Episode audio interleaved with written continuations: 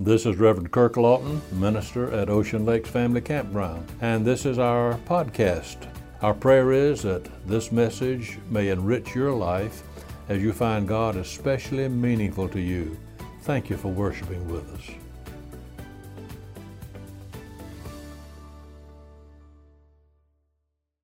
You perhaps have heard the expression Nero fiddled while Rome burned. Nero was the emperor in 64 AD when the city of Rome did burn. And Nero was the one who was responsible for it. He had built the city, or he had, he had the city burned in order to build greater and more magnificent buildings to honor himself. Of course, the people suspected Nero of having done this, and thus the expression Nero fiddled while Rome burned. And so, in an attempt to prevent suspicion from coming in his direction, Nero falsely accused the Christians of being responsible for the burning of the city, and he ordered their punishment. Nero's persecution of Christians was quite severe in and around Rome, although it was not general over the entire empire. However, the example Nero set in persecution in Rome encouraged enemies of Christians in other places to take advantage of even the slightest reason to persecute them. It was during this time of intense persecution that Peter wrote a letter to the Christians who were actually being so cruelly mistreated. Actually, this letter was written only a short time before Peter's own death. And in this letter, Peter tries to encourage the Christians who were undergoing such hard times. In the midst of Peter's words, we have a statement which has given so much comfort down through the years since it was written. The words are found in 1 Peter 5, verse 7 Casting all your care upon him, for he careth for you. Weymouth's translation puts it this way Throw the whole of your anxiety upon him, because he cares for you. The contemporary English version states it this way God cares for you so turn all your worries over to Him. If you go back and read the first part of that verse, you will see that this prescription begins with a directive Humble yourselves under the mighty hand of God. And then it says, Cast all your anxieties on Him, for He cares about you. This supposes that we have first placed our faith in God through Jesus Christ. This is not a promise that is casually thrown out for just everybody even those who shun God and His will in their lives. But when we have truly humbled ourselves under God's mighty hand, then how do we go about practicing having this kind of faith in Him? How can this faith be real to us when we are tortured by fear thought instead of being girded by forethought? This morning I wanted to give three simple, practical ways in which I believe this can be done. First, limit your load of worries. You notice I did not say get rid of all your worries. There's some situations in which a bit of anxiety may stand us in good stead. Anxiety has been defined as painful uneasiness of mind over an impending or anticipated ill. Yes, there are times when a bit of care may be most beneficial. For example, when a parent is just before finding out some wrong that a child has done. Or when a Bible teacher is uneasy just before leading a group in Bible study. Or when a preacher is about to stand before a congregation to bring a message. I once asked my father, who at that time had been preaching for many years, I said, Dad, how long will it take before I can expect to get rid of the butterflies in the stomach before getting up to preach? My dad's reply was not very encouraging to a young preacher son. He said, Son, I'll let you know when that ever happens. Some of the worries that we face have to do with the immediate, immediate future over which we have some control. But some of our worries relate to the unforeseeable future, and the future belongs to God. Some of our anxieties fester around past events and also these are in God's hands, and we know we've already confessed those faults and failures to Him.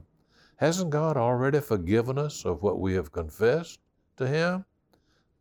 The Bible says, as far as the east is from the west, so far has re- He removed our transgressions from it. Let me ask you, have you ever gone to the mountains and looked as far as you can see in one direction and then turn around and look the opposite way? How, how long is that?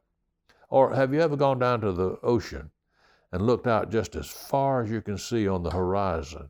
Maybe a ship that looks like a little speck. And then you turn and look behind you, perhaps at some distant clouds. I read some time ago that the, the farthest the human eye can see out over the ocean is only a few miles. But the Bible says that God removes our sins that we confess to Him as far as the east is from the west. This means that there's no limit to what God can and will do for us if we let Him.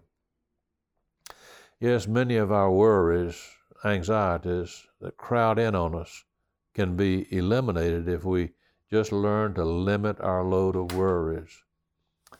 I think I may have shared with you uh, sometime in the past what somebody wrote uh, entitled Why Worry?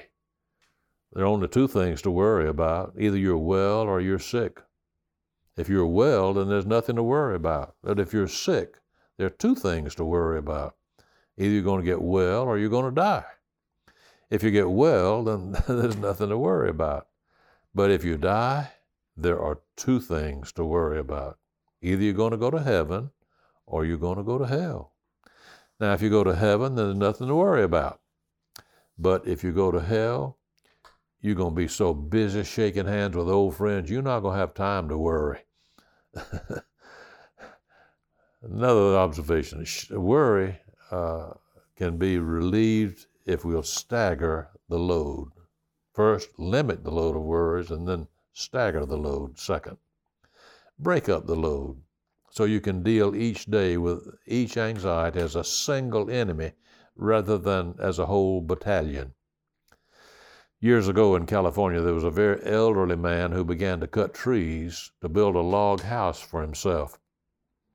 A friend who knew what he had planned to do once came to him as he was cutting down a tree and he said, Oh man, isn't this too large an undertaking for a person who's no longer young? The old fellow chuckled and said, Yes, you're right. It would be if I looked beyond the chopping of the trees and sawing of the logs, if I pictured myself laying the foundation and erecting the walls and putting the roof on my house. Carrying all that load at one time would absolutely exhaust me. He said, But you know, it isn't too much of a job for me just to cut down this one tree right here. And that's my only job at the present moment. But we so often try to get so busy doing everything at one time, we confuse ourselves and we really do not accomplish what we should. We become like the police chief in a small town who had been sent six pictures of a wanted man. The subject's photo had been taken in six different positions from the front, at angles, sideways. In a few days, the headquarters received from that chief the following notice Sirs, I have received the pictures of the six men you want. Five of them have been captured, and now we're hot on the trail of the sixth. there wasn't but one man. When we learn to stagger our burden, we become better able to deal with each day's trouble, one day at a time. This helps us to dispel the unholy trinity of worry, flurry, and hurry. If your life is too long, too hard, break it up. Break it apart into minutes, hours, seconds. Someone has said a single moment is always manageable, no matter what burden it brings. And each night, God sends a sunset to shut us away from tomorrow's troubles. Finally, let me give one more suggestion that is to share your load. This does not mean to unload it on another person who already may be weighed down with their own burdens. It does not mean spineless evasion of your own responsibility either. But we can share our load with another person who can help. God has people all around us a trusted friend, a minister, but always we can unload our burden to God. The Bible says, in everything, let your requests be made known to God. Anna Temple has written a beautiful little poem called The Kneeling Camel. The camel, at the close of day, kneels down upon the sandy plain to have his burden lifted off and rest again. My soul, thou too shouldst to thy knees when daylight draweth to a close, and let thy master lift the load and grant repose. Else how couldst thou tomorrow meet with all tomorrow's work to do, if thou thy burden all the night dost carry through. The camel kneels at break of day to have his guide replace his load, then rises up anew to take the desert road. So thou shouldst kneel at morning's dawn, that God may give thee daily care, assured that he no load too great will make thee bear. Yes, Peter had a real message to tell, didn't he? He had good news for those who were persecuted in his day, and this good news can be no less good news for us today. Our God is rich in mercy to all who call upon Him, no matter what may be the problem we face. Maybe things about the answer to your present problem you do not know right now but you can be sure that God cares about you so much, He's willing to help you. One of our hymns we sing, Ask the Savior to help you, comfort, strengthen, and keep you. He is willing to aid you. He will carry you through. Oh God, help us to have the faith in you and the trust to know that whatever comes our way, we can cast our care upon you and know that you are right there to help us. Thank you for that supporting, life giving truth. In the name of Jesus, we pray. Amen.